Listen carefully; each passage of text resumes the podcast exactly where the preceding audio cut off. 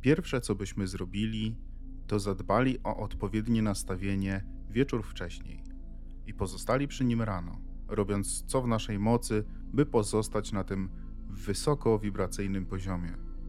Możecie to sobie wyobrazić, jak stoicie na dysku, który lata bardzo wysoko, gdy wasza wibracja jest pozytywna. Staralibyśmy się więc pozostać na tym wysoko latającym dysku na tyle, na ile to możliwe w ciągu dnia. Pisaliśmy książkę za książką, wszystkie wypełniając całą masą procesów z intencją, by pomóc Wam odpuścić opór. I wszystkie z nich są efektywne. W miarę jak stajesz się coraz lepszy w rozumieniu, jak te prawa wszechświata działają, coraz lepiej możesz te procesy wykorzystywać. Chcemy Wam powiedzieć naprawdę z głębi tego, czym jesteśmy. Nie starajcie się na siłę wracać na ten dysk, bo jeśli z niego spadliście, to rozpęd jest na tyle duży, że jakikolwiek wysiłek przyniesie efekt odwrotny od zamierzonego. Ponieważ kochamy Was bardzo, ale przyjmujecie postawę obronną. Kochamy Was bardzo, ale próbujecie uzasadniać. Kochamy Was bardzo, ale próbujecie przekonać innych, którzy nawet o to nie pytają. Och, widzisz, nie jestem na dysku, bo to i to i tamto. Im mniej czasu antenowego poświęcicie tłumaczeniu, wyjaśnianiu i uzasadnianiu, dlaczego nie czujecie się dobrze, tym krócej utrzymujecie siebie w tym negatywnym pędzie, który jest przeciwny temu, czego chcecie. Więc pozostalibyśmy tak szczęśliwi, jak możemy, tak długo, jak będziemy w stanie.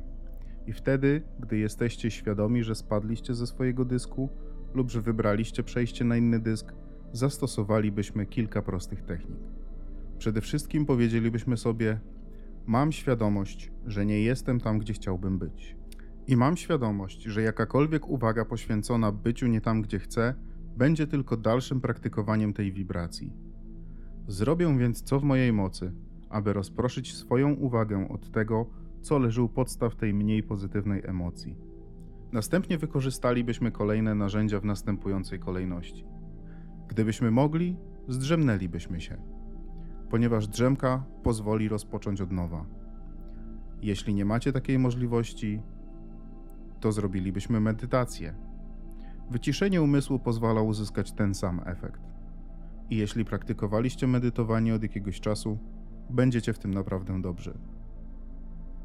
Zrobienie listy pozytywnych aspektów nie jest najlepszym narzędziem w takiej sytuacji, ponieważ nie jesteś na zbyt dobrym dysku, więc będziesz tylko mówić słowa, ale bez przekonania. A jeśli mówisz rzeczy bez przekonania, to nadal praktykujesz to, w czym jesteś. Więc to, o czym tutaj mówimy, to tylko zarządzanie swoją spójnością i swoim połączeniem ze źródłem energii, połączeniem z wibracją źródła, połączeniem z wpływem źródła, połączeniem ze ścieżką najmniejszego oporu, prowadzącą do wszystkiego, czego chcesz. Czy trafia do Was sens tego? Po kilku dniach zabawy z tym zaczniecie zauważać, niektórzy już zauważają, synchroniczność w Waszym życiu. Napotykanie rzeczy, które pozwolą Wam bez wątpliwości zrozumieć, że to wszechświat je dla Was ustawia, żeby Wam to zrozumienie umożliwić. Jedna rzecz za drugą. Ester powiedziała: Muszę zacząć to wszystko spisywać bo dzieje się z taką szybkością, że upajające jest samo patrzenie, jak wiele rzeczy wszechświat może ze sobą idealnie zgrać, aby Ester dostała dowód swojej spójności z energią źródła. To, czym życie jest dla każdego z Was, to ten moment teraz i to, jak się czujecie. Kropka. Ten moment teraz i jak się czujesz. Kropka. To może być dość nudna kwestia do kontemplowania ale to ten moment teraz i to, jak się czujesz. Kropka. To jest jedyne, czym życie kiedykolwiek jest. Tym momentem teraz i jak się czujesz. Kropka. I gdy zaczniesz na początku dnia dbać o to, jak się czujesz, odnotowując, jak się czujesz, pielęgnując, jak się czujesz i mając świadomość, jak się czujesz, to masz doskonały start do świadomego tworzenia na takim poziomie, że praktycznie nikt, kogo znasz, nie jest do tego zdolny.